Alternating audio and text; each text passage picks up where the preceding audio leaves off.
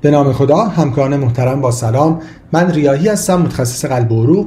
یکی از ترایل های مهم و امیدبخشی که در کنگره AHA نتایجش منتشر شد مطالعه کولکات بود. درباره اثر کلشیسین بر پیامدهای قلبی عروقی در بیماران ام همطور که می‌دونیم شواهد زیادی وجود داره که التهاب نقش مهمی در ایجاد، تسریع و عوارض آتروسکلروز داره. و در گذشته مطالعات مختلفی برای اثر داروهای anti-inflammatory بر کاهش بروز و عوارض آتروسکلروز طراحی شده که بعضی مانند CIRT برای متوترکسیت منفی بوده و بعضی هم مانند مطالعه CANTOS برای داروی تزریقی بسیار گران canakinumab مثبت بوده.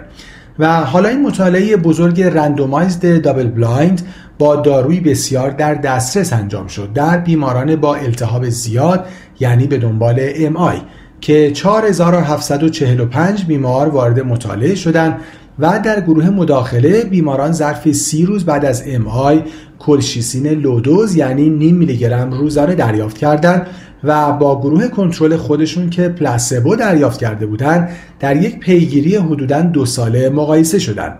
primary outcome مطالعه ترکیب مرگ های قلبی عروقی، cardiac arrest CPR شده، MI، stroke و urgent revascularization به دنبال آنژین بود که این ترکیب در گروه کنترل در 7 و یک دهم درصد اتفاق افتاد در مقایسه با 5.5 درصد در گروهی که کلشیسین دریافت کرده بودند که به صورت significant و با یک hazard ratio ی 77 برای کلشیسین مثبت بود. و البته این کاهش primary outcome ترکیبی عمدتا به خاطر کاهش بخش stroke و revascularization اورژانس بود. و حالا باید منتظر